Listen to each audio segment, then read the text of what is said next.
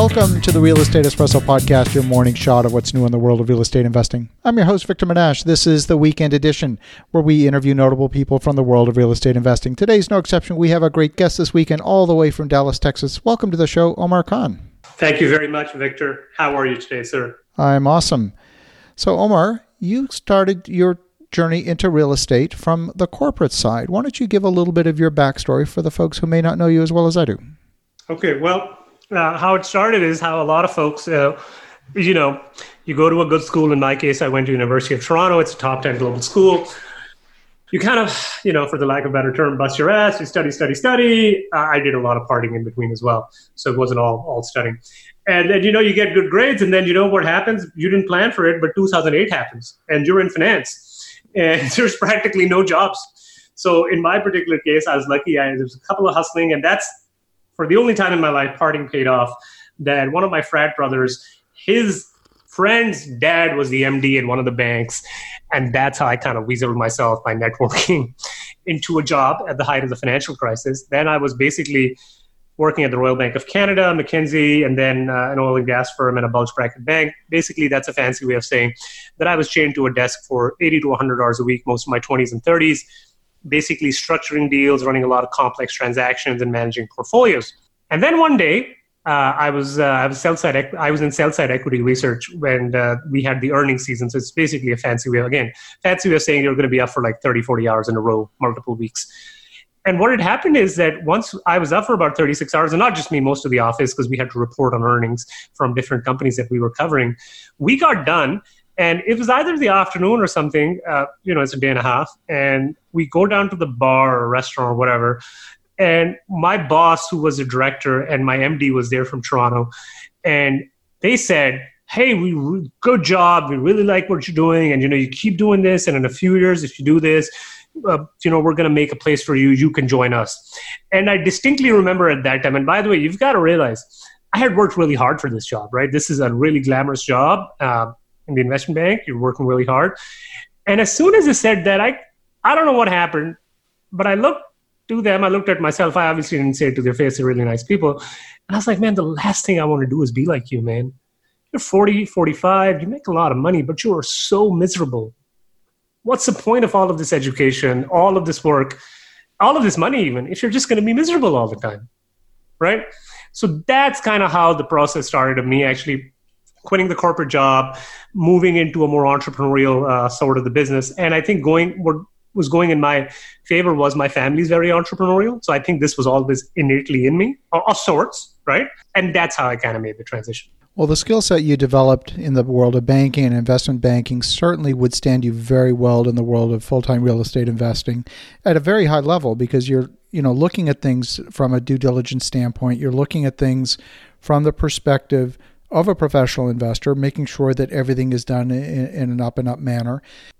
Uh, yeah, yes and no, in the sense that uh, the transition uh, on the technical side of things, right? We're not talking about the raising the equity and investor relation side of things, but on the technical side of things, was not that hard to be very honest with you. In fact, if you're working in any investment bank, any private equity shop, the type of real estate, at least we're doing multifamily and industrial, this is as close to being the simplest transaction you can do literally, uh, from the lending and the asset management side. So technically, it wasn't as much of an issue, but the things that I had to learn uh, were the good things that I already had been trained was the good training, the financial acumen, and being a professional pessimist. That's something that's trained to you. But the things you have to learn are basically how to hire and fire people, how to manage people correctly. But those are more soft skills. I love it. So fast forward to today, you're investing in multifamily. You're in multiple different asset classes. What's what's your focus? Well, uh, you know, I'm going to copy Sam Zell. I, I really like that guy, and say that I'm a. I really copied it for him. That I'm a professional opportunist, right? So if something makes money, that I do it. And I'm going to be honest with you. The reason why I'm in real estate is I know a lot of people say, you know, they've always had a dream of owning a house or a building or whatever. I'm going to be honest with you, Victor. The only reason why I'm in real estate is because me and my wife, my wife's a physician, we got sick and tired of paying a boatload of money in taxes.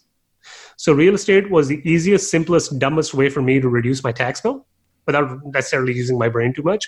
And coincidentally, it happens to be the easiest way that I've found that I can raise a boatload of money and get into bigger deals like 15, 20, 30 million dollars. So for me, real estate, I like it for the things that it's brought into my life. But frankly, if this was any other asset class, I would move there in no time.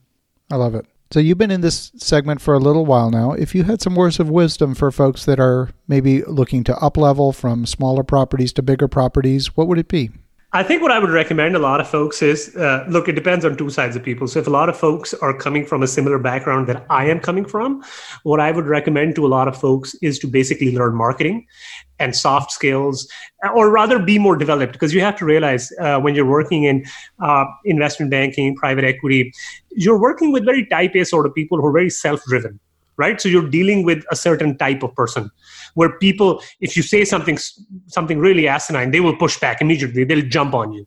Whereas when you're running your own business you have to know how to develop a team how to have a carrot and stick approach how to manage and develop teams over a period of time and then basically take some decisions that might not yield the highest financial result in the short term but will result what will result in the most optimal decision in the long term right? These are things that are not just numbers based so you have to learn a lot of soft skills. But if you're coming from the other direction where your soft skills are really good, then I would suggest either partnering with somebody who has really good analytical skills and not somebody who says who has good analytical skills. They have to have a track record and then basically going down that direction because if you're trying to learn the analysis over you know every weekend for the next six months you're going to be stuck man why be stuck for no reason? Just hire uh, or get in partnership with the right person, and that will greatly help you accelerate your business. Well, that I, I resonate with that very strongly. I've always believed that business is a team sport.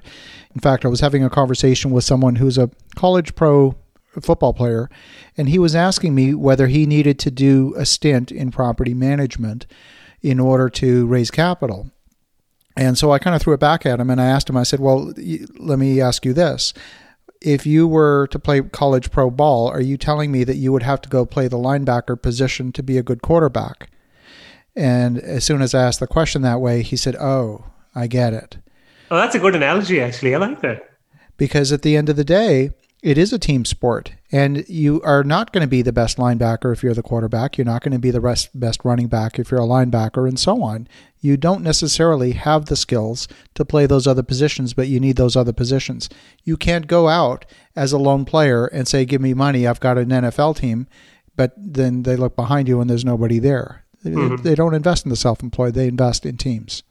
And look, I think you raised an excellent point, by the way. The other thing also is what I feel is that, look, even if you can be the best linebacker and be the best quarterback, is that the best and highest usage of your time? Because in the time it takes you to say, as a quarterback, to maybe, even if you can, become the best linebacker, well, maybe a guy who's already good at being a linebacker is going to crush you in that time. So why even bother? Why not actually, you know, spread the love around, man? Exactly, exactly you know, if I think back to my transition from the corporate career into the world of real estate investing, I had a lot of skills, a lot of things that I thought were transportable. And it, it's funny because I had raised a lot of money in tech. I'd probably raised, I don't know, close to $300 million. And when I went into the world of real estate investing, I forgot all of that.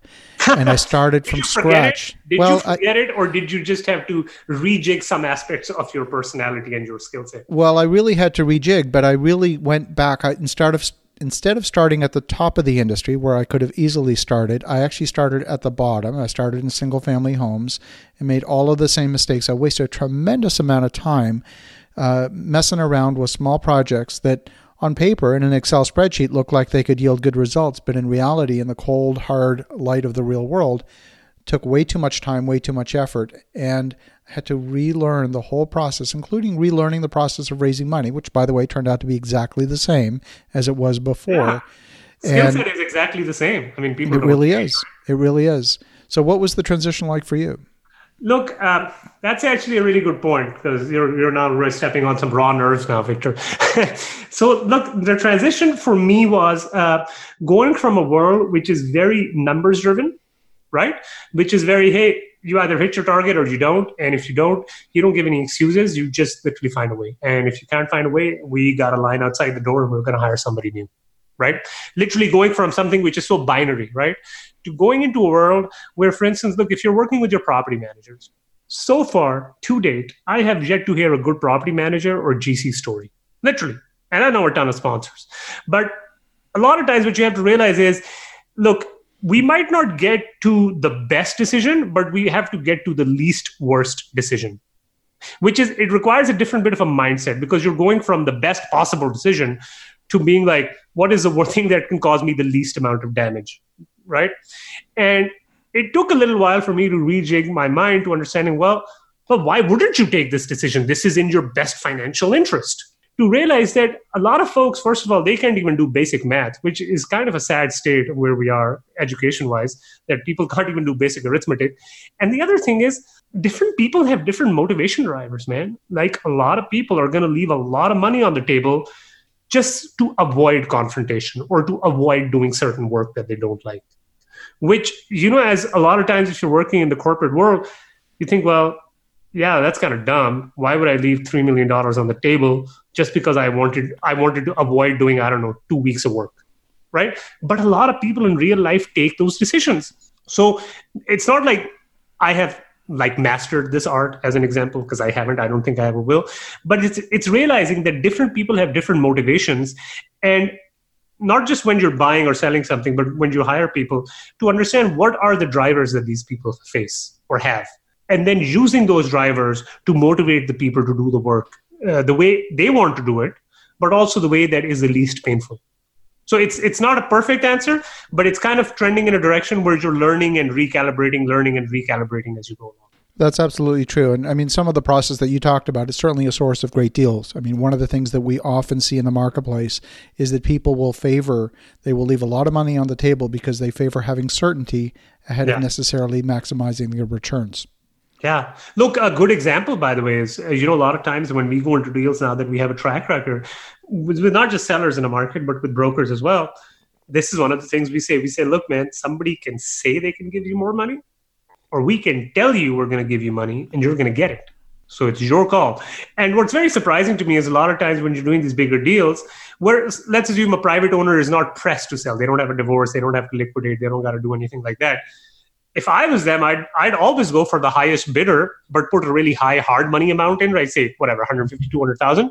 And then if the person can't show up, well, I just made 200,000 that in those two months, right?